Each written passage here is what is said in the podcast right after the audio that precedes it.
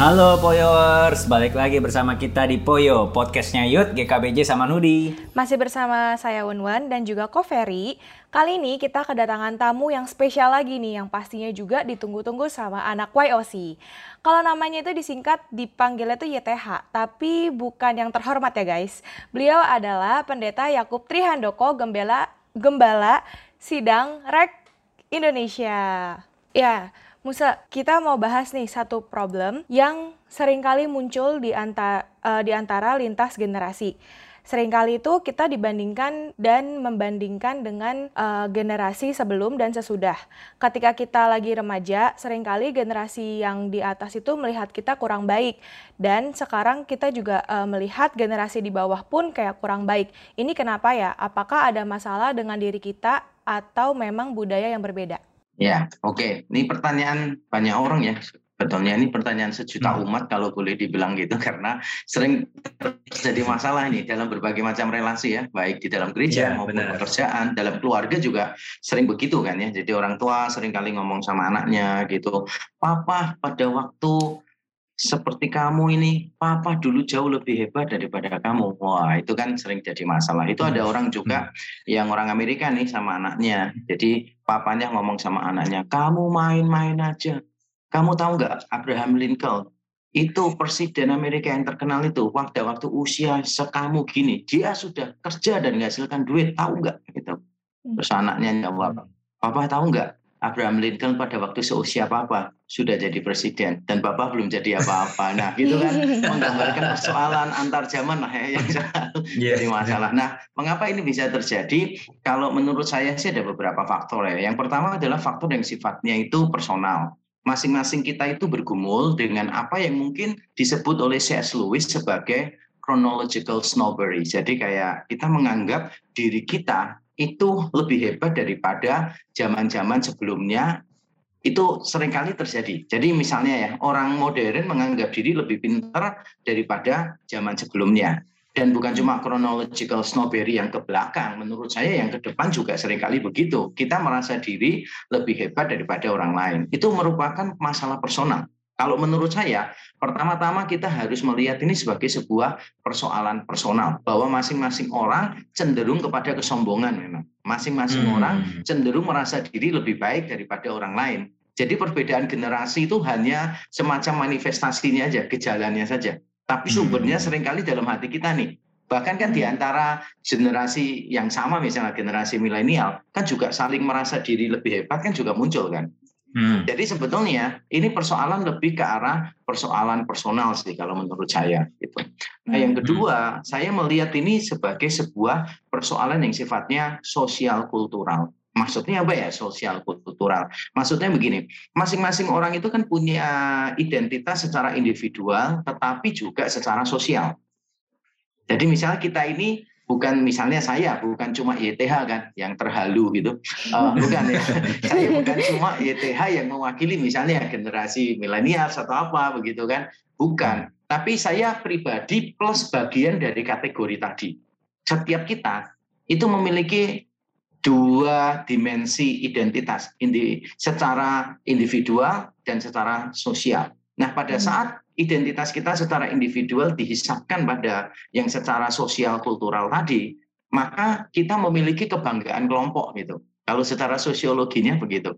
Kita memiliki kebanggaan yang sifatnya kebanggaan kelompok. Dan ini terjadi pada semua segmen. Misalnya etnis tertentu merasa superior dibanding etnis yang lain misalnya hmm. atau negara tertentu merasa superior dibanding negara yang lain. Jadi ketika hmm identitas individual kita terhisap pada identitas secara sosial, memang wajar muncul arogansi-arogansi semacam itu. Kalau dibilang wajar belum tentu benar ya, tapi it is what it is gitu. Jadi kalau ditanya mengapa itu bisa terjadi, satu karena faktor personal, kedua ya karena faktor sosial kultural yang semacam itu. Oke, okay, oke. Okay. Hmm. Uh, kalau kita ngomong karakter jujur, uh, gigi rela berkorban gitu ya. Uh, uh, terus mau belajar dan yang lain-lainnya. Seharusnya kan karakter yang umum kan nggak jadi nggak nggak mengenal zaman ya. Harusnya itu kan semua fit masuk ke segala lintas generasi gitu.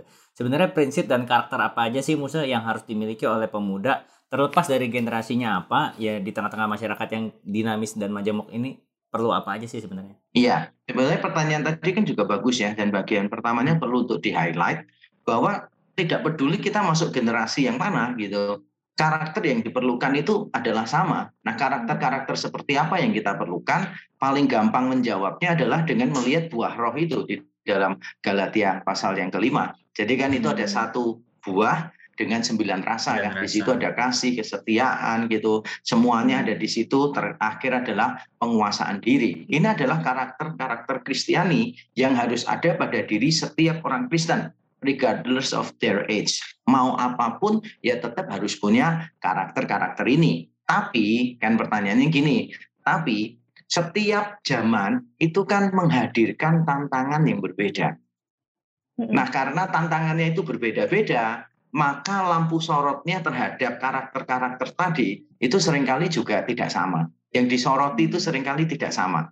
Karena misalnya nih, misalnya ya masalah kita let's say lah, masalah penguasaan diri misalnya. Nah, hmm. kalau kita tinggal di zaman yang misalnya sebelumnya belum terlalu memasuki zaman globalisasi, belum ada kompetisi yang sangat ketat seperti sekarang. Nah, penguasaan diri secara karir contohnya itu bukan jadi godaan banyak orang mungkin karena mereka merasa bahwa ya hidup begini-begini aja udah cukup. Apalagi kalau mereka tinggalnya di daerah kota kecil, pedesaan misalnya begitu. Saya tidak hmm. melakukan generalisasi ya, semua yang dari kota kecil pasti begitu, bukan. Ya. Tapi saya pernah pelayanan di kota kecil kan, jadi saya paham itu di, di pelayanan di kota kecil itu tampaknya jam dindingnya itu lambat banget gitu. Lewatnya itu satu hari itu kayak lambat banget. Makanya ganti baterai itu 10 tahun sekali ya ganti baterai untuk jam dinding. Karena jalannya pelan banget gitu kan. Rasanya tuh bingung mau ngapain lagi ya, mau ngapain lagi ya. Karena hmm. waktunya masih banyak gitu. Tapi hmm. begitu pindah di kota besar, kita sering kali merasa aduh satu hari 24 jam kok kurang ya gitu. Hmm. Karena kan kita terekspos kan dengan berbagai macam tantangan yang baru kan Nah, hmm. tantangan-tantangan yang baru itu memberikan ujian yang baru atau godaan yang baru, tergantung cara pandang kita lah ya. Ujian sama hmm. godaan itu seperti apa gitu. Kalau hmm. ada orang bilang begini, di jalan menemukan uang receh di tengah jalan, wah itu godaan. Kalau menemukan uang satu juta itu berkat Tuhan. Nah tergantung orang melihatnya seperti apa. Ya. Nah tapi anyway setiap zaman menghadirkan tantangan yang berbeda itu benar, it's true. Nah hmm. karena tantangannya berbeda yang dominan, maka kebutuhan karakter tertentu yang ditonjolkan itu juga berbeda. Itu hal pertama yang yang saya ingin tegaskan dulu bahwa semua penting, tetapi karena tantangannya spesifik, maka kita juga perlu memberi sorotan yang spesifik nih kepada karakter-karakter tertentu gitu. Nah, yang kedua, menurut saya yang mungkin perlu kita perhatikan itu adalah cara kita memahami masing-masing karakter tadi. Jadi kan kita hmm. setuju nih, semua butuh karakter ini, kesetiaan lah, let's say kesetiaan gitu. Nah, hmm. dulu mungkin orang memahami bahwa kesetiaan itu berarti berada di tempat yang sama hmm. untuk jangka waktu yang lama, melakukan hal yang sama. Oke. Okay. Hmm. Ya, itu mungkin pandangan yang lama itu tentang kesetiaan. Jadi kalau seseorang itu melakukan hal yang sama di tempat yang sama untuk jangka waktu yang lama, orang akan menyebut itu sebagai sebuah kesetiaan. Jadi kesetiaannya ini terikat dengan tempat, terikat dengan pekerjaan yang harus dia lakukan di situ. Nah, hmm. tapi sekarang orang memahami kesetiaan itu secara berbeda. Orang memahaminya secara hmm. lebih individualistik, yaitu begini kalau orang Kristen menganggapnya misalnya nih generasi milenial atau generasi Z yang Kristen, mereka akan menjawab begini, setia itu bukan pada tempat, tapi pada panggilan Tuhan. Hmm. Setia itu bukan masalah berada di tempat yang sama untuk waktu yang lama melakukan hal yang sama, tapi justru kita setia pada panggilan Tuhan dan memaksimalkan potensi kita untuk Tuhan. Jadi hmm. ketika mereka menyadari bahwa oh di tempat ini aku nggak bisa maksimal, oh di tempat ini kok tidak cocok, dengan panggilanku. Aku nggak bisa flourishing di situ, nggak bisa berkembang di situ. Maka orang mulai memikirkan tempat lain. Tapi ketika dikatakan, wah kamu itu nggak setia, pindah-pindah gitu. Dia langsung mengatakan, loh, aku ini setia. Tapi setia pada panggilan Tuhan.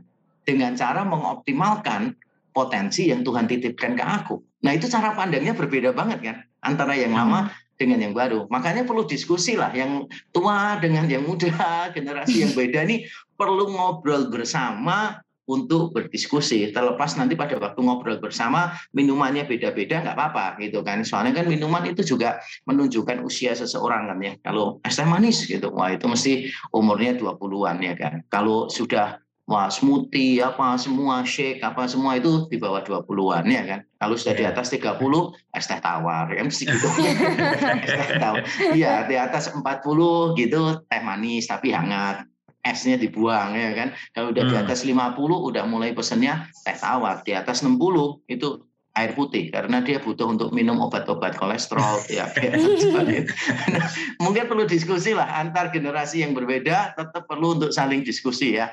Supaya bisa mengerti yang tadi tadi itu. Tantangannya beda butuh sorotan yang beda gitu. Terus definisinya juga mungkin bergeser. Bukan berubah ya tapi mungkin bergeser itu dan itu perlu didiskusikan bersama-sama Semoga menjawab pertanyaan tadi. Iya. Nge ngejawab sih Musa. Cuman uh, gimana cara kita bisa diskusinya? Maksudnya kadang-kadang ya kalau kita eh, berelasi kan langsung aja tuh terjadi gitu kan.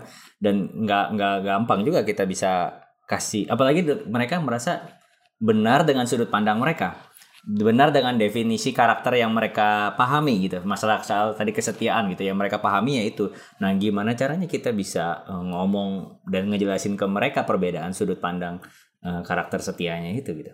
Ya, mungkin ini ada beberapa tips ya, yang itu yang saya lakukan sih untuk memahami generasi yang lebih bawah gitu kan ya. Jadi ya berlaku untuk generasi lebih atas juga. Tapi ini prinsip beberapa prinsip yang yang saya ajarkan dan saya hidupi. Prinsip yang pertama itu begini, harus paham walaupun tidak sepaham. Jadi harus paham walaupun tidak sepaham. Dan itu prinsip injil banget sih. Karena Allah kan menjadi manusia supaya dia bisa merasakan pergumulan-pergumulan kita. Seharusnya hmm. Allah itu maha tahu, tanpa menjadi manusia pun juga dia tahu kan pergumulan kita. Hmm. Tapi kan hmm. tahunya gara-gara dia maha tahu kan. Bukan hmm. tahu gara-gara dia pernah merasakan gitu. Tapi toh Allah tetap menjadi manusia kan, supaya dia bisa merasakan, benar-benar bisa merasakan tuh. Nah, hmm. dalam bahasa Inggris ada kata yang cukup bagus sih, yaitu kata understand. Nah, masih diperdebatkan asal usulnya seperti apa, tapi banyak yang bilang bahwa understand itu kan dari dua kata, under dan stand. Jadi kalau kita hmm. mau memahami orang, ya kita harus berdiri bukan di atas orang itu, bukan jauh dari orang itu, tapi di bawah orang itu gitu loh. Bukan cuma hmm. at the same spot, tetapi juga under that spot gitu. Nah, kita harus benar-benar paham, walaupun pada akhirnya tidak sepaham. Saya punya dua anak laki-laki semua, generasi Z semua, pastilah ya. Kalau papahnya generasi milenial, anaknya generasi milenial kan bingung ya ini ya. Nah, jadi saya bincang-bincang dengan anak-anak saya, mereka mengusulkan sesuatu, punya konsep sesuatu, saya selalu bilang begini, oke, okay, kamu jelaskan sampai papa paham. Nanti papa akan jelaskan sampai kamu paham. Tapi kita setuju untuk tidak setuju. Okay. Setuju untuk setuju. Agree to disagree. Itu penting dulu. Jadi prinsip pertama adalah harus paham walaupun tidak sepaham. Itu. Hmm. Yang kedua adalah mencari esensi daripada meributkan ekspresi. Mencari esensi daripada merebutkan ekspresi. Esensi itu adalah hal-hal yang mendasar, pokok, yang fundamental. Apa sih yang sedang dibicarakan? Kalau ekspresi itu berarti wujudnya, kemasannya berbeda-beda. Misalnya hmm. nasi goreng, gitu kan, ditaruh di kertas, ya tetap nasi goreng. Ditaruh di styrofoam ya tetap nasi goreng. Nasi Bahkan goreng. kalau kalian penyuka nasi goreng benar-benar suka, walaupun ditaruh di pispot, tetap kalian sikat kan gitu. Karena nasi goreng ya tetap nasi goreng. Nah cuma kan kemasan kemasannya ini kan nggak cocok sih, ya kan? Bayangkan yeah. seandainya kalian di sini tuh suka mie gitu kan, wah mie-nya itu enak banget gitu. Tapi disajikannya gitu di atas pispot misalnya, ya Uh, mungkin nggak cocok kali ya, mungkin nggak cocok untuk beberapa orang. Tapi kan yang paling penting esensinya. Kalau bagi saya sih, yang penting esensinya. Gitu. Maksudnya begini, contoh, ketika kita membicarakan tentang gini, gereja itu harus berpikiran terbuka, atau hmm. gereja itu harus sopan. Ini contoh yang clear ya, pernah saya hadapi. Jadi ada jemaat dari usia yang tua gitu datang ke saya bilang gini, Pak, saya tadi lihat di ibadah, ngikutin ibadah, itu kok ada Pak ya? Penyanyi, pemain musik pakai jin, pakai rib jin yang sobek-sobek. menurut saya itu tidak menghormati Tuhan.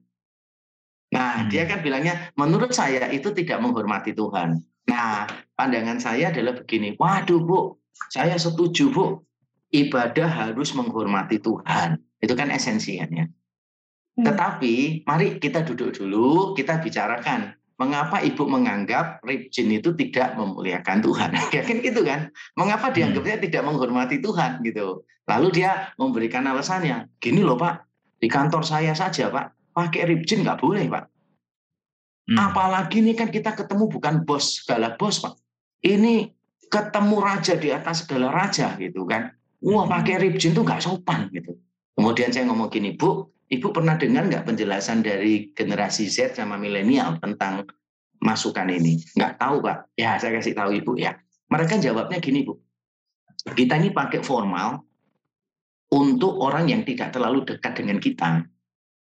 Tapi kalau hmm. kita ke gereja, itu kan rumah Tuhan, Bu. Di dalam rumah Tuhan, kita ketemu Bapak kita sendiri, Bu. Jadi walaupun dia raja, tapi dia Bapak kita. Jadi pakaiannya nggak perlu formal-formal. Terus dia diem. Ya, kok ada ya orang mikirnya gitu ya kan? Itu kan pertama dia iya. kaget yeah. ada ya orang yang mikir yeah, gitu. Nggak kepikiran nah, sebelumnya. Iya nggak yeah. terpikir sebelumnya gitu. Hmm. Jadi saya mencoba untuk memberikan ini loh ada banyak ekspresi di situ.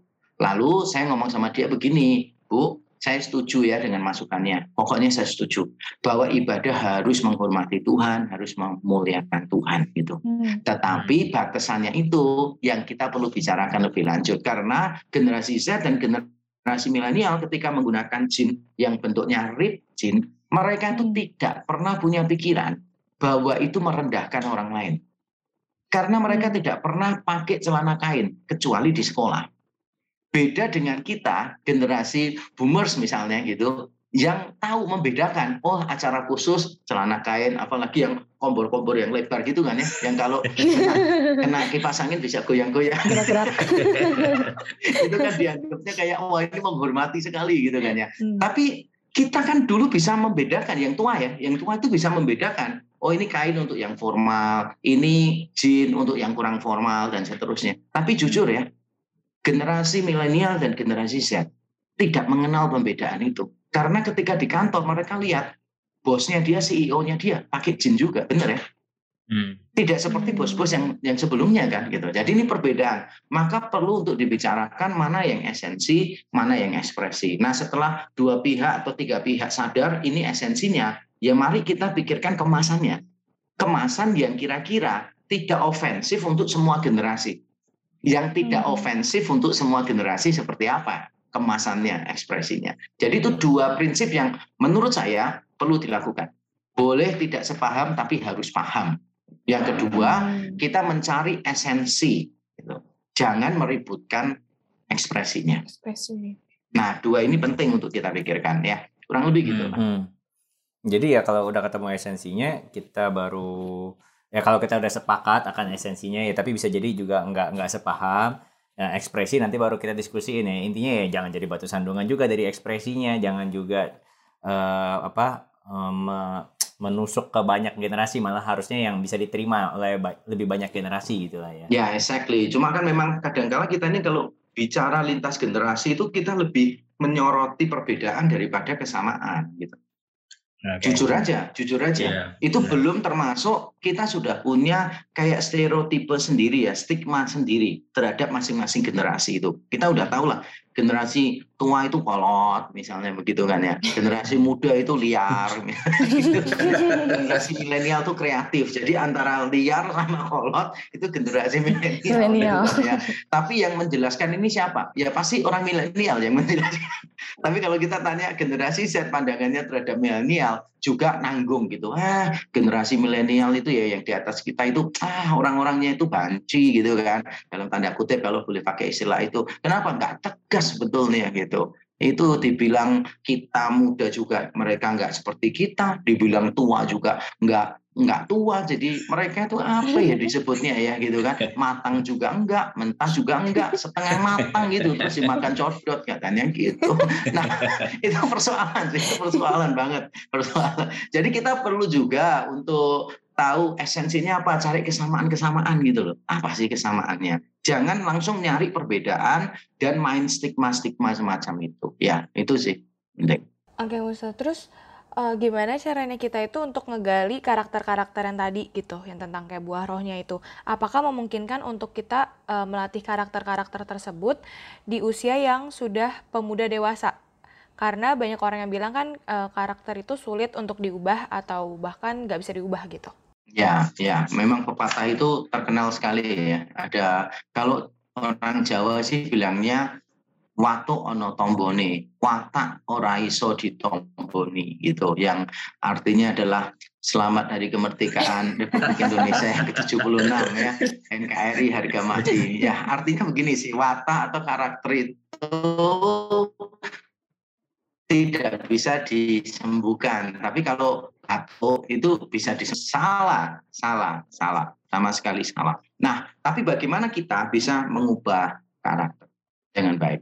Yang pertama, ini yang paling penting ya, menurut saya yang paling penting, karakter itu kan muncul dari relasi kita dengan Tuhan. Mau nggak mau, itu muncul dari relasi kita dengan Tuhan. Kalau tadi kita mendefinisikan karakter-karakter yang diperlukan itu dalam konteks buah roh, maka kita tahu di situ, itu namanya adalah buah roh berarti kan harus menempel dengan pohonnya supaya hmm. menghasilkan buah itu. Buah.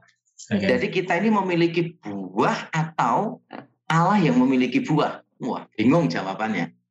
Kan beberapa pendeta selalu mengatakan kita ini harus menunjukkan buah roh gitu kan ya. Nah, tapi hmm. apakah kita aktif atau kita pasif? Nah, ternyata di Galatia pasal 5 itu Paulus memberikan nasihat yang sangat baik. Dia bilang begini, "Berilah dirimu dipimpin oleh roh. Hmm. Jadi okay. kita aktif atau pasif? Pasif. Dua-duanya ya kan? Oh, kita aktif, pasif, ya. memberi diri, tapi kita pasif dipimpin oleh roh. Ngerti ya maksudnya hmm. ya? Oke. Okay. Berilah dirimu untuk dipimpin oleh roh. Jadi kita aktif memberi diri, tapi benar sekali tadi Ferry bilang, ya kita ini pasif karena Roh Kudus itu yang akan memimpin kita. Jadi mungkin ini klise, tapi tidak tergantikan sih. Bagaimana karakter kita bisa bertumbuh? Yaitu berkaitan dengan relasi kita dengan Tuhan. Kalau kita semakin nempel dengan Tuhan, semakin mengenal Tuhan, mengenal sifat-sifat Tuhan, hmm. bergantung kepada anugerahnya Dia, ya otomatis akan berpengaruh kepada karakter kita. Bahkan ada orang yang mengatakan begini, you become what you worship. Sering ya ngomong hmm. gitu ya, dengar gitu. You become what you worship gitu. Jadi the more you know the object of your worship gitu, the more you become like that object of worship. Jadi kalau kita itu menyembah Allah yang benar di dalam Yesus Kristus, ya otomatis kita akan menjadi seperti dia. Itu pertama. Jadi bagaimana mengembangkan? Ya dengan mendekatkan diri kepada Tuhan, itu membangun relasi dengan Tuhan. Yang kedua adalah memiliki semangat untuk belajar atau biasa disebut teachable spirit teachable spirit. Ini penting banget, teachable spirit. Bahkan saya sampai pada satu poin setelah melalui pengalaman konseling dan pengalaman penggembalaan yang menurut saya cukup lama bagi pendeta-pendeta senior belum lama tapi belasan tahun jadi gembala ini bagi saya udah lama banget karena saya merasa aduh susah banget jadi gembala walaupun jemaat saya itu baik-baik ya jemaat saya itu mayoritas domba gitu cuma memang panggilan saya lebih ke arah mengajar sih menggembalakannya okay. itu agak minor gitu. Ada tapi minor gitu. Saya lebih ke arah hmm. mengajar. Jadi ya cukup lama lah. Bagi saya udah cukup lama. Kalau hamba Tuhan senior biasanya bilang gini, wow masih 10 tahun ya Pak ya. Masih gitu. Bagi saya udah lama banget. Nah pengalaman saya mengajarkan begini. Orang yang punya modal kebaikan yang banyak, tapi tidak punya teachable spirit, harapannya lebih kecil daripada okay. orang yang sangat rusak tetapi memiliki teachable spirit. Yang okay. paling penting itu kita mau belajar enggak? Nah, tapi kalau kita mau belajar itu kan ditandai dengan apa? Ya kesadaran bahwa kita ini tidak cukup baik kan. Yeah. Gitu. Nah harus harus punya itu menyadari bahwa kita ini bisa kok menjadi lebih baik gitu. Sekarang ini kita tidak baik nih, tapi aku mau belajar nih, aku mau belajar. Itu yang kedua harus punya teachable spirit. Yang ketiga, itu harus memiliki mentor. Hmm. Harus memiliki mentor. Jadi beberapa tahun terakhir saya sangat menekankan dan semakin sadar sebetulnya udah lama sih sejak saya pertama kali mengajar di STT waktu saya umur berapa ya berarti ya? Saya mengajar itu umur 24 mungkin 23 kali ya. Pada waktu itu saya sudah mengajar tentang pemuridan, tapi saya mengajar sebatas teori. Tapi lama-lama saya semakin sadar bahwa kerohanian seseorang akan lebih cepat bertumbuh kalau ada mentor. Jadi ada mentoring. Kita ini kadang-kala kan gini nih, kita mau ngembangkan kesetiaan gitu ditanya kesetiaan itu apa? Definisinya aja membingungkan, apalagi mau dilakukan. Tapi begitu diberi mentor, ini loh orang yang setia. Langsung kita mikir gini, iya, aku mau jadi seperti dia, gitu kan. Berkorban itu seperti apa sih? Wah, dikasih mentor, kita langsung ngerti. Jadi saya banyak belajar kesabaran, apa semua dari mentor saya. Saya banyak belajar tentang kerendah hatian, itu dari mentor saya. Sehingga kalau hmm. saya terlihat tidak sabar dan tidak rendah hati, salahkan mentor saya. Oh bukan ya.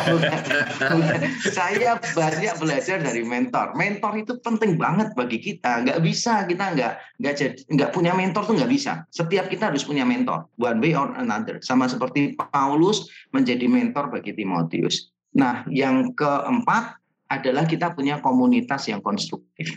Bagaimana kita bisa mengasah karakter kita. Kita harus berada di komunitas yang konstruktif, yang membangun. Komunitas yang membangun itu apa? Yang jujur, yang kritis, yang mengasihi kita, yang berbelas kasihan kepada kita. Jangan sampai komunitasnya itu baik, hmm. saya diterima apa adanya, saya salah nggak pernah diomongi, hmm. itu nggak baik, Bambang. Ya, jadi kalau kita mau cari komunitas yang baik, itu bukan cuma yang menerima kita apa adanya gitu, tapi hmm. mau memberikan penilaian yang kritis, yang jujur gitu tapi tidak menghakimi, yang memberikan belas kasihan, menunjukkan belas kasihan kepada kita. Dan komunitas semacam itu kita perlukan. Saya juga punya komunitas semacam itu. Saya dekat dengan beberapa jemaat saya, dengan beberapa penatua, dekat banget. Saya merasa nyaman untuk cerita kelemahan saya. Saya punya rekan-rekan hamba Tuhan, tempat saya curhat, dan mereka tahu kelemahan-kelemahan saya. Dan mereka tidak sungkan-sungkan telepon saya ketika mendengarkan khotbah saya misalnya. Terus telepon, Pak, saya kok ada keberatan ya? Saya kok menangkap ada unsur-unsur bau-bau kesombongan. Wah, gitu kan. Nah, saya membutuhkan komunitas semacam itu. Karena itu bagus hmm. untuk membangun karakter saya. Dan yang terakhir yang kita perlukan itu adalah proyek rohani yang khusus. Proyek rohani yang khusus. Jadi maksudnya gini, kalau kita sedang bergumul tentang sebuah karakter, ya kita perlu proyek rohani yang khusus tentang karakter itu. Contoh ya, saya dulu bergumul tentang kesabaran. Saya ini orangnya nggak sabar, benar-benar nggak sabar. Mudah marah, susah menerima orang lain gitu. Karena bagi saya semua orang itu kerjanya slow gitu. Terus saya nggak bisa sabar kalau ada orang bilang, wah puji Tuhan Pak ya pelayanan kita udah berkembang Pak ya. Saya noleh ke belakang. Aduh Bu, jangan Pak, jangan terlalu sering noleh ke belakang gitu lihat ke depan perjalanan kita masih jauh gitu. Wah saya itu pokoknya senengnya tuh kayak gak sabaran dengan orang gitu. Mudah marah lah gitu. Saya berapa kali berkelahi secara fisik malah di sekolah Alkitab ya. Baik waktu S1 maupun S2 jadi saya itu masih masih suka berkelahi gitu. Tapi sekarang hmm. wah berubah banget. Orang hmm. pukul saya sekeras apa pun saya nggak membalas. Yang penting tidak kena Nah, pada hmm. waktu saya bergumul dengan kesabaran ini, saya bikin proyek khusus. Khusus sih, proyek khususnya apa? Saya tuh mencatat semua ayat Alkitab tentang kesabaran, tentang kemarahan gitu. Terus saya cari semua, saya kumpulkan, terus saya hafalkan loh. Saya hafalkan itu.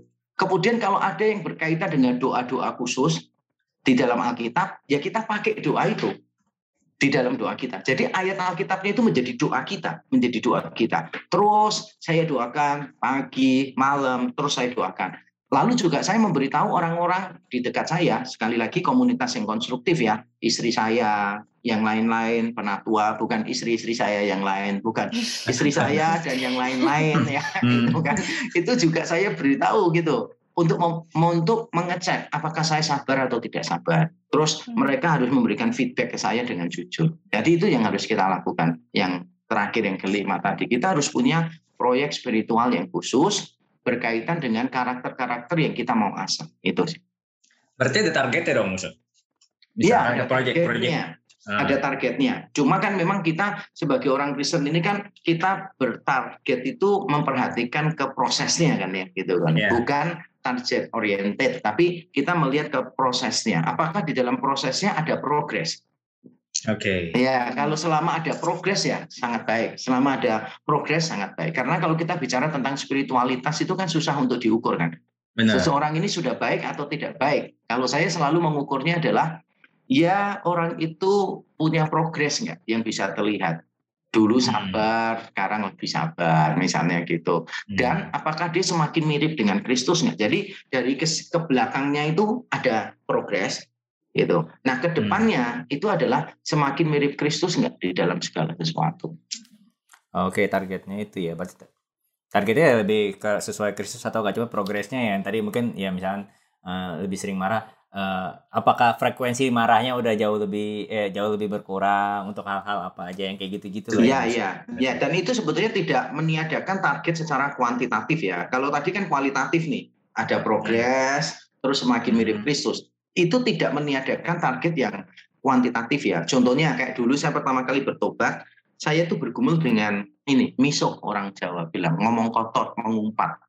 Oh, itu okay. saya mengumpat. Binatang-binatang semua itu bisa keluar dari mulut saya itu hmm. dan binatangnya sayangnya itu wah memang binatangnya itu itu saja. Walaupun saya tidak suka biologi tapi hafal binatang-binatang itu kan gitu.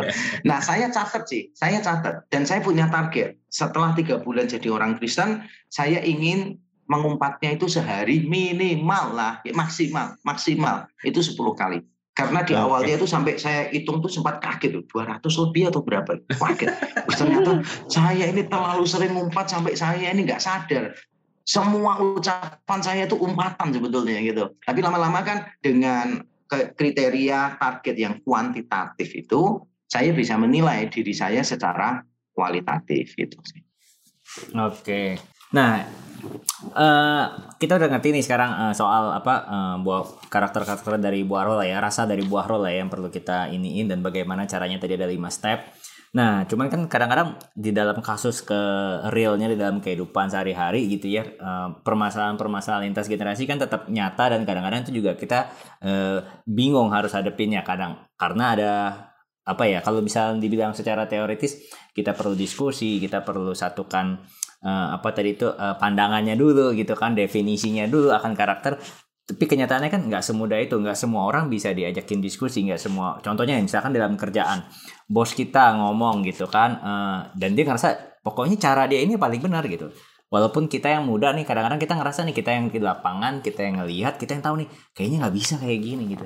Cuman dia nggak mau nggak mau tahu gitu. Dia nggak mau tahu dan dia udah mulai langsung menjudge memang lo orang aja yang kurang memang lo orang aja yang kurang usaha gini gini gini. Nah kayak gitu gimana tuh musuh tipsnya buat kita nih ngadepin mereka tuh kalau memang kita menghadapi situasi seperti itu, yang paling kita perlukan yang pertama secara praktis ya, ini jawaban-jawaban praktis. Yang pertama hmm. kita perlu yang saya sebut itu middleman sih ya. Jadi middleman itu orang-orang hmm. yang memiliki karakteristik dari lintas generasi tadi. Jadi orang dengan lintas generasi itu biasanya bisa didengarkan oleh dua generasi yang berbeda begitu. Hmm. Contohnya misalnya begini, contohnya adalah begini. Saya bersyukur karena anak-anak muda dengan saya juga nyaman gitu. Orang-orang tua dengan saya juga cukup nyaman gitu. Kenapa? Ya karena saya mencoba untuk menjadi pribadi yang lintas generasi gitu, lintas generasi. Jadi kalau pakai baju separuh batik lengan panjang, yang satunya jin lengan pendek gitu. Enggak ya, enggak. Tapi dengan cara begini, saya mencoba untuk ya bisa diterima oleh kalangan yang atas maupun kalangan yang di bawah. Tapi bukan karena saya butuh penerimaan, bukan. Tapi karena saya tidak mau jadi batu sandungan aja untuk mereka. Sehingga kalau ada keluhan-keluhan tuh bisa nyambung gitu. Nah, yang paling yang paling bisa mengukur itu sebetulnya anak-anak kita sih gitu, anak-anak kita.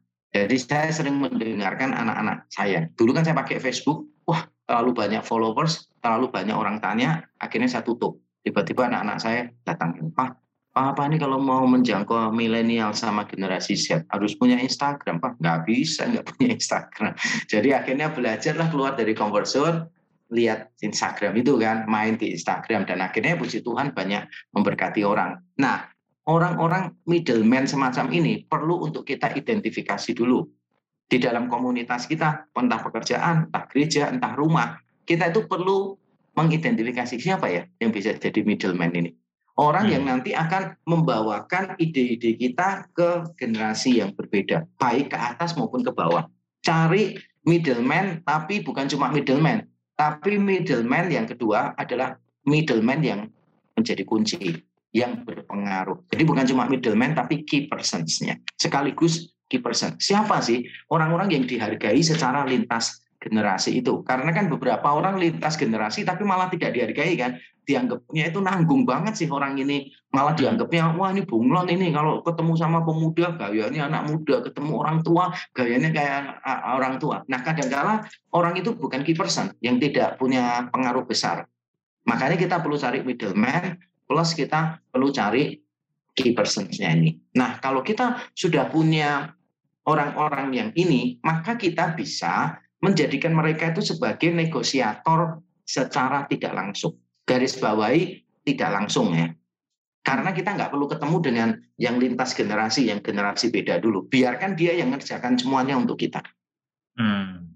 Istilahnya kalau menurut saya, key persons dan middleman ini bertugas untuk membajak sawahnya dulu supaya tanahnya ini sama-sama halus, lembut, siap ditanam. Nah, begitu sudah ready, kita minta dia bukan cuma sebagai negosiator secara tidak langsung gitu, tetapi meminta dia juga untuk mempertemukan dua generasi yang berbeda ini. Mempertemukan dalam satu forum, bincang-bincang yang enak, itu akan sangat berpengaruh sih, sangat berpengaruh. Biasanya kalau langsung lintas generasi tidak ada middleman, nggak ada key persons dan key person middleman-nya tidak mempersiapkan masing-masing pihak. Waduh, pasti bertengkar, pasti bertengkar, nggak ada titik temu. Makanya perlu disiapkan dulu tuh.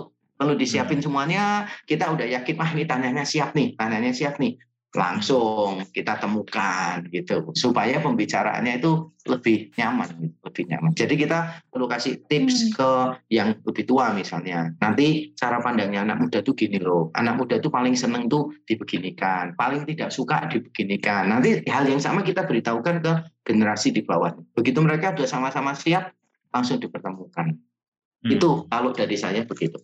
Kalau akhirnya disurutkan dalam posisi akhirnya nggak ketemu middleman, nggak kita kita nggak punya middleman dan apalagi misalkan ya kita ngomong soal tadi soal bos ya ada ada ada unsur gaji ya lu nggak suka ya hmm. udah hmm. gitu ya yeah, so no no way out sebenarnya musuh ya sebetulnya begini uh, tergantung cara pandang kita tentang way out itu apa ya gitu. Cara pandang kita tentang way out itu seperti apa jauh. Kalau saya kan mengajarkan juga kan di beberapa perusahaan tentang konflik manajemen dan sebagainya.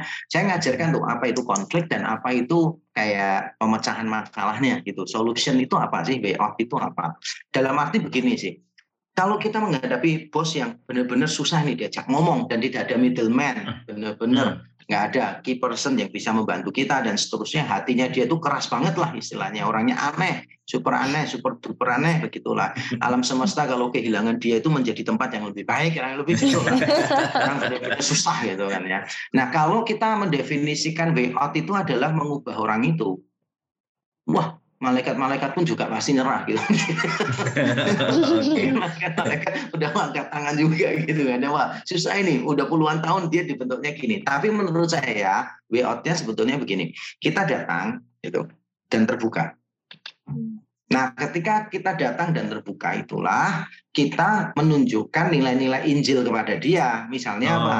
Kerendah hatian kita, gitu loh. Kerendah hatian dengan hmm. cara ya kita mulailah minta maaf dulu kalau dipandang keliru, gitu. Minta maaf lah kalau kita dipandang tidak bisa mengerti pemikirannya dia, gitu kan. Terus hmm. juga ada belas kasihan juga muncul di situ kita tidak menganggap diri itu lebih baik dari dia. Mungkin kita menganggap diri lebih benar masih sah kalau benar-benar benar ya.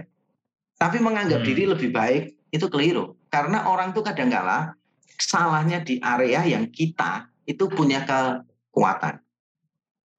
Tapi kadang-kala orang itu punya kekuatan di area yang kita punya kelemahan. Makanya prinsip hmm. saya dalam membangun relasi itu saya tulis begini. Kamu salah, tetapi aku. Kamu mungkin salah, tetapi aku pasti tidak lebih benar atau tidak lebih baik gitu. Jadi kamu hmm. mungkin salah, tapi aku pasti tidak lebih baik.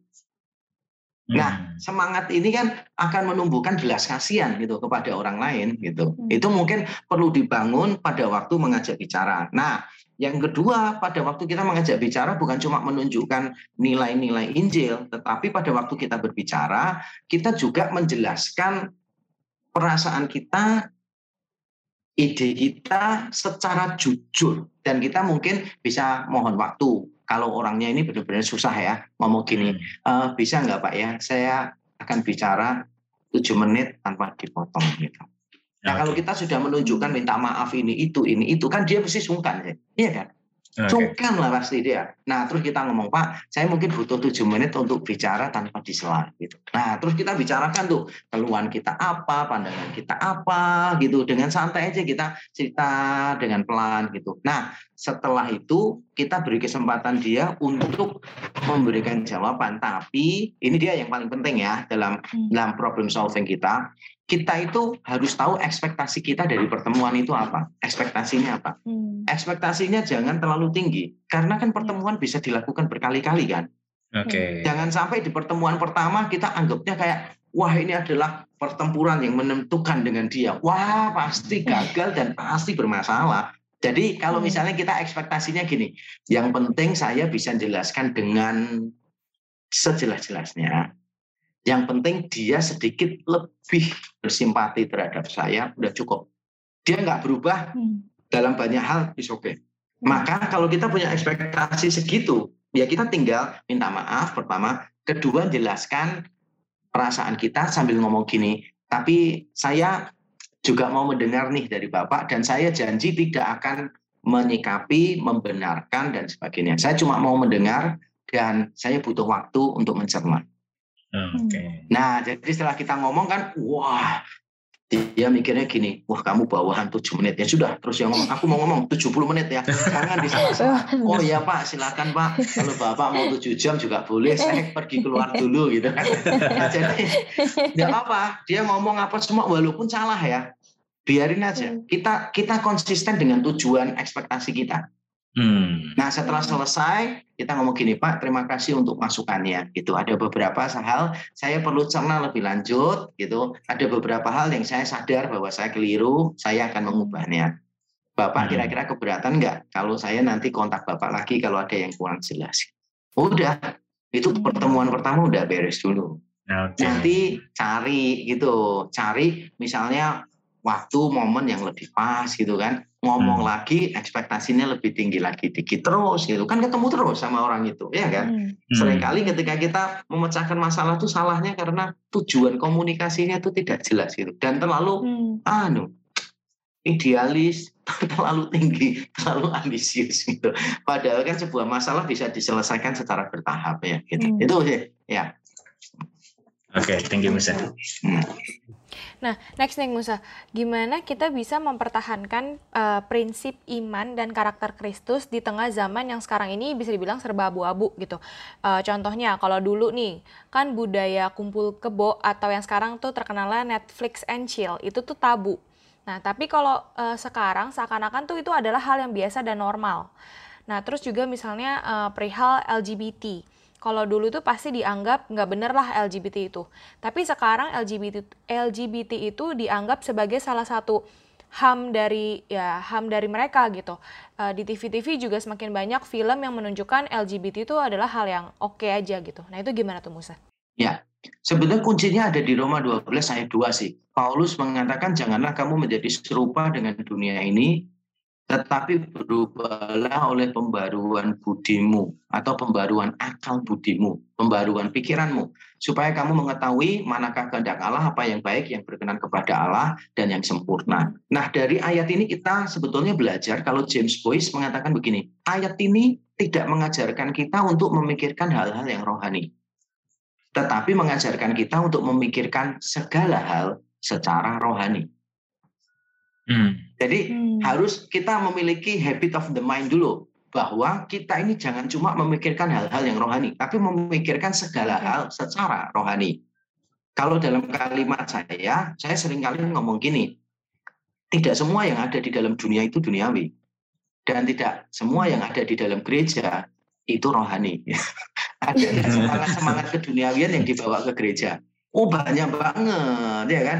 Oh, hmm. pendeta sukses atau orang sukses itu ciri-cirinya apa gitu kan ya. Hmm. Saya berapa kali kok ngecek jemaat saya saya tanya, coba pikirkan ya itu lima karakteristik hamba Tuhan yang sukses itu seperti apa gitu. Wah langsung mereka tahu jawabannya. Jadi apa saja yang ada dalam diri saya mereka sebut pasti benar. Bukan ya. Mikirnya gini, terkenal lah gitu kan ya. Wah diundang khotbah ke luar negeri lah gitu kan. Gelarnya tinggi gitu, penampilannya menarik gitu. Tapi kan itu tidak murni Kristen kan. Orang-orang non-Kristen juga jawabannya sama kan. Nah ini kita perlu hati-hati karena banyak keduniawian. Misalnya gini, ikut Tuhan pasti kaya. Apa pun yang kamu inginkan kamu pasti akan dapat. Sehingga kamu bisa menikmati dunia dengan semua kemegahan dan kesenangannya. Loh itu kan yang menawarkan iblis kan, itu bukan Allah kan.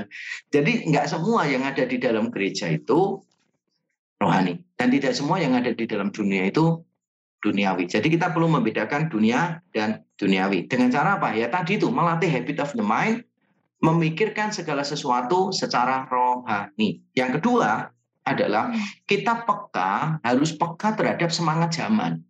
Tiap zaman itu ada semangatnya sendiri yang berbeda-beda. Semangat itu dalam arti pola pikir atau orang lain menyebutnya itu paradigma kultural di setiap zaman. Jadi paradigma kultural di setiap zaman itu selalu berubah. Nah, bagaimana orang Kristen itu bisa tetap menjaga integritasnya? Ya kalau dia tahu semangat zamannya seperti apa. Contoh ya, misalnya nih, kita hidup di zaman postmodern, misalnya. Hmm. Sejak tahun 1960-an lah ya, sampai sekarang ada orang yang bilang, oh enggak, postmodern itu uh, tahun 1990 lah, terlepas lah apa namanya bedanya, itu rentang waktunya tidak penting bagi kita. Tapi kan semangat zaman postmodernnya itu terlihat sekali. Sebagai contoh misalnya apa?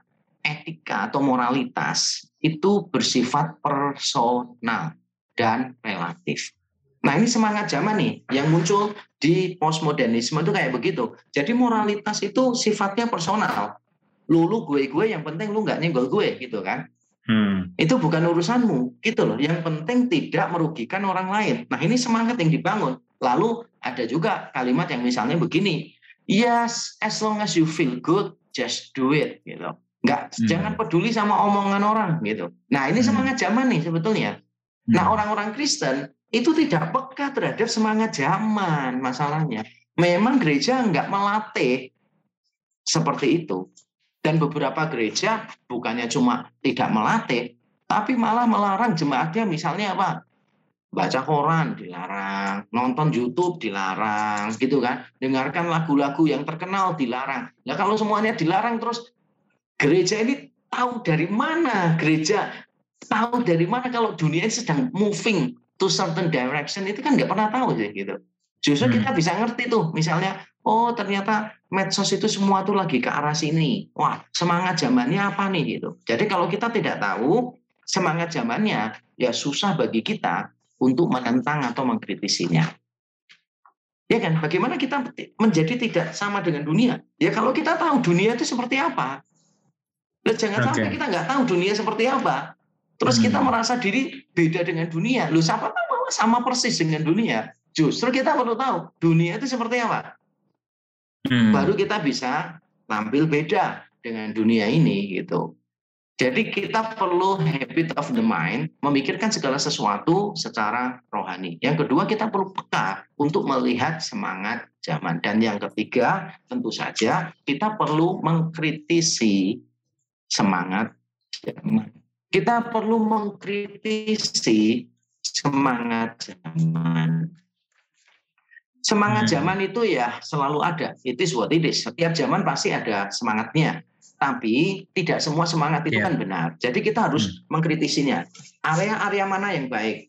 Yang kira-kira selaras dengan Alkitab. Jangan dibuang semuanya dong. Postmodernisme itu bagi beberapa orang Kristen semuanya buruk. Menurut saya tidak loh. Ada hal-hal positif di dalam postmodernisme yang sebetulnya benar dan itu sebetulnya ya oke oke kita bisa nerima tetapi ada beberapa yang kita perlu kritisi. Jadi kita jangan sampai kalau dalam bahasa Amerika peribahasanya dalam bahasa Inggris lah ya itu peribahasanya terjemahnya itu mungkin begini jangan membuang air kotor di dalam bak beserta dengan bayinya. Kan kita sering kali kalau postmodern jelek semuanya dibuang. Kita nggak mau belajar apa-apa dari postmodernisme. Nah itu keliru kan ya. Hmm. seburuk apa pun itu tetap ada hal baik yang kita bisa pelajari gitu. Bahkan okay. orang yang bijaksana bilang begini, orang yang bijaksana selalu mendapatkan sesuatu untuk dipelajari dari orang yang paling bodoh. Hmm. Itu bijaksana banget kalimatnya. Jadi kita ini bisa belajar bahkan bukan cuma dari kebenaran, tapi kita bisa belajar dari ketidakbenaran juga. Bukan supaya kita ikut tidak benar, bukan. Tapi hmm. orang yang bijaksana itu selalu bisa belajar dari apa pun juga lah. Om penulis Samsal lihat semut aja dia belajar kok. Hmm. Dia langsung lihat, oh ya aku belajar sesuatu nih. Dia lihat belalang, oh iya ya aku belajar sesuatu nih gitu. Nah kita perlu mengkritisi itu gitu hmm. gitu perlu mengkritisi zaman gitu dan yang keempat tentu saja kita ini perlu memaksimalkan zaman memaksimalkan zaman itu dalam arti begini ya jadi kita sudah tahu nih semangat zamannya seperti apa kita sudah tahu cara berpikir rohani seperti apa, kita tahu semangat zamannya mengarah ke mana, dan kita sudah tahu nih mana yang benar, mana yang keliru. Nah yang berikutnya itu ya kita memanfaatkan zaman yang ada. Memanfaatkan dalam arti begini, kita memberi jawaban terhadap kebutuhan di zaman itu. Kita hmm. memberi jawaban terhadap kesalahan-kesalahan yang ada di zaman itu. Jadi ada kebutuhan, ada kesalahan.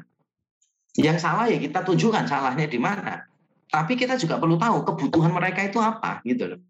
Itu namanya memanfaatkan zaman. Contoh ya, kalau kita bicara tentang homoseksualitas misalnya, saya hmm. menjadi salah satu pendeta mungkin di Indonesia yang sering kali dipandang konservatif banget dan paling concern terhadap masalah homoseksualitas ya karena saya menulis buku kan saya menulis buku memikirkan ulang homoseksualitas itu kan. Jadi beberapa sinode dulu pada waktu mau merespon surat dari PGI itu, surat pastoral PGI, hmm. nah itu kan mereka butuh pegangan. Jadi saya cepat-cepat menuliskan buku itu, terus saya terbitkan, dan saya termasuk salah satu yang paling menentang LGBT.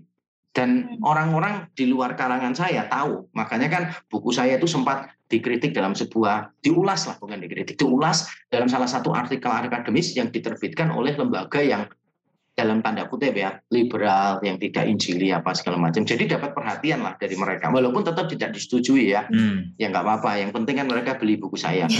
Nah, tapi dalam arti begini saya mencoba untuk memahami apa sih yang yang menjadi kesalahan-kesalahan mereka. Saya kasih jawaban tapi bukan cuma itu. Saya juga menyediakan jawaban untuk kebutuhan mereka. Itu yang paling penting jadi hmm. saya ini jadi konselor untuk orang-orang yang LGBT. Hmm. Saya oh, pernah okay. membimbing beberapa orang, termasuk hamba Tuhan, anak hamba Tuhan gitu kan, yang LGBT. Bahkan sekarang pun saya juga mentoring salah salah satu atau dua yang bergumul dengan masalah homoseksualitas itu.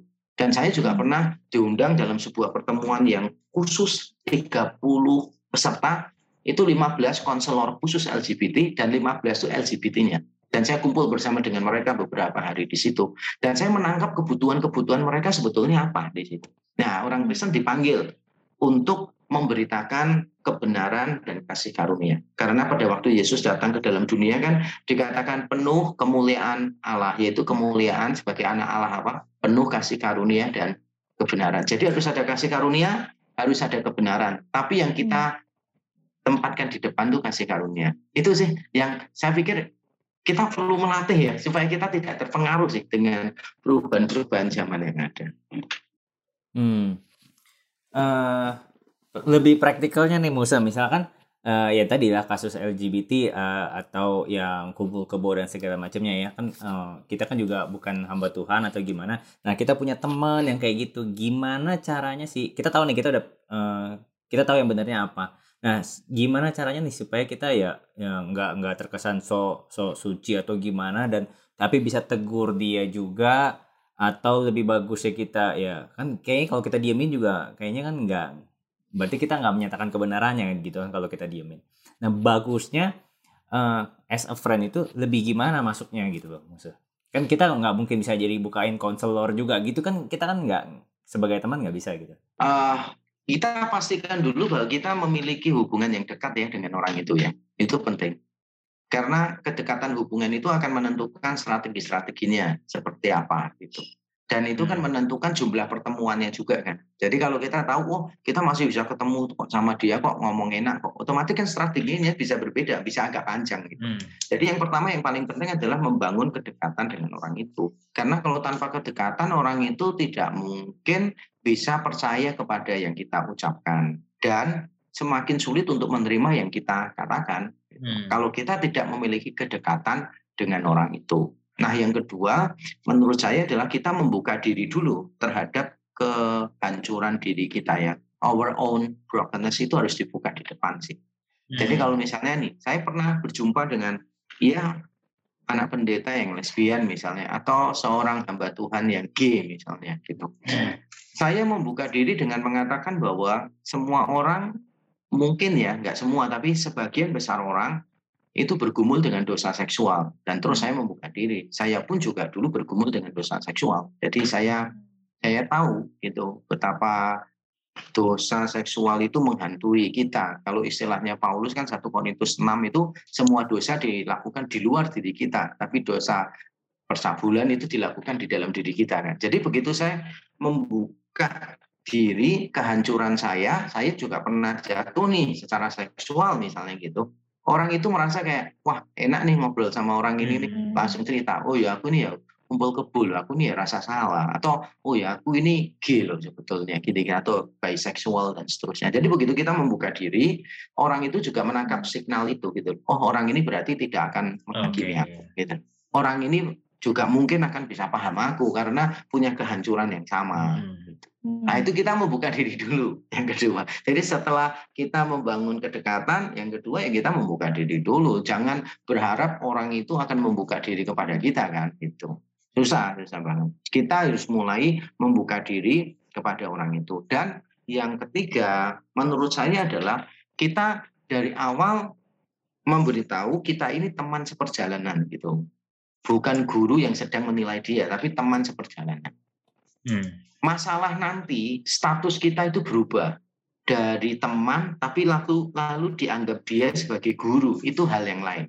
Okay. Itu bonus itu berkat Tuhan. Tapi kalau saya suka menempatkan diri saya sebagai teman seperjalanan orang itu bahwa karena kita sama-sama orang berdosa, mungkin dosanya areanya sama walaupun bentuknya beda gitu. Mari kita berjalan bersama-sama dalam perjalanan ini yang tidak mudah ini gitu loh. Jadi kita memberi diri, kalau kamu mau tanya silakan. Kalau kita diskusi kamu beda pendapat juga oke okay ya, gitu. Jangan sungkan gitu. Kalau aku misalnya kata-kataku tidak uh, tidak sensitif, kata-kataku ofensif, kamu kasih tahu ya gitu, jangan sungkan gitu, no offense kalau aku ngomong, karena aku ini sebetulnya mengasihi kamu, bla bla dan sebagainya gitulah. Jadi jangan sampai kita datang tuh dengan posisi sebagai guru, sebagai penolong gitu kan. Kita datang langsung ngomong, tahu nggak kamu tuh bermasalah, kamu tuh orang berdosa gitu loh.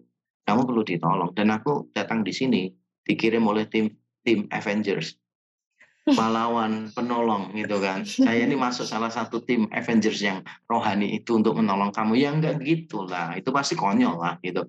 Orang pasti merasa kayak kamu tuh siapa gitu loh. Kok menganggap diri lebih baik dari aku. Jadi guru emangnya aku mau kamu jadi guruku. Soalnya beberapa orang kan kalau, oh kalau kamu guru berarti kan aku harus bayar uang SPP gitu kan, uang tiap semester gitu, uang gedung aja susah. Enggak lah, orang nggak nyaman sih. Kalau diomongin gitu tuh benar-benar hmm. tidak nyaman. Benar nggak sih? Hmm. Saya pernah mengalami itu soalnya. Jadi saya pernah mengalami itu. Ketika saya itu masih muda, masih mahasiswa, saya itu punya teman dari tempat lain gitu lah. Tapi tempat sempat kenal gitu kan. Dan orangnya itu lebih tua setahun dari saya, tapi penampilannya itu lebih tua 10 tahun dari saya gitu. Nah, dia itu kalau ketemu saya itu selalu peluk gitu kan ya. Peluk tapi bukan peluk dekat sebagai teman, bukan. Tapi hmm. peluk itu seolah-olah saya itu kayak anak rohaninya dia gitu loh. Hmm. Padahal saya nggak terlalu dekat sama dia gitu. Nah, saya kan masih merasa begini, kamu ini siapa? Siapa yang ngangkat kamu gitu loh. beda kan kalau pelukan itu sebagai teman dekat gitu kan beda. Jadi hmm. dia tuh benar-benar menempatkan dirinya itu kayak sebagai orang yang kalau orang Jawa bilang tuh nuwei gitu loh kayak kayak lebih tua ngomong hmm. gitu kan hmm. ya tapi kan nggak semua orang suka diperlakukan hmm. gitu kan gitu hmm. makanya kita lebih suka memakai gambaran tuh teman seperjalanan gitu teman seperjalanan dalam pergumulan ini masalah nanti dia berubah ya nggak ada masalah toh kita bisa memberitahu dia lebih lanjut itu yang menurut saya awal yang harus dilakukan sih Nanti tergantung responsnya dia seperti apa, ya kan? Responsnya dia seperti apa, nanti kita baru memikirkan strategi-strategi yang lain gitu. Jadi kalau misalnya dia, oh ya aku ngaku salah nih gitu loh. Bagaimana ya cara aku lepas dari hal ini? Nah itu kan butuh strategi lain yang berbeda. Gitu. Tapi paling tidak tiga hal tadi menjadi langkah awal sih yang perlu kita Hmm. lakukan. Oke, Oke. wah mantul banget nih Musa. Hari ini banyak banget pencerahan yang kita dapat ya kok ya. Pasti Yep. teman-teman YLCD yang dengar juga pasti dapat juga banyak eh, Situ. pencerahan hari ini. Dan gak kerasa banget guys, udah sejam kita ngobrol masalah jet lag antar generasi ini. Ya, eh, thank you Musa untuk waktunya udah berbagi ke Poyor Ya, hari sama-sama. ini. Yes. Terima Tuhan kasih yang terus banget berkati Musa. pelayanan Ya, Musa ke sama-sama. depannya. Sama-sama very Wan Wan. Thank Ya, you, thank you, Thank you juga buat teman-teman yang udah setia untuk dengerin Poyo hari ini. Semoga pelajaran hari ini benar-benar bisa kita lakukan ya guys. Dan jangan lupa juga untuk terus ikutin semua episode dari Poyo. Oke, next episode Poyo temanya bahasa basi busuk ya yang akan dikupas tuntas bersama Pendeta Alex Nanohi. So, teman-teman jangan kelewatan pastikan ya. Oke, dengerin. Oke, see you guys. See you, Bye-bye. annyeong. God bless you. God bless you.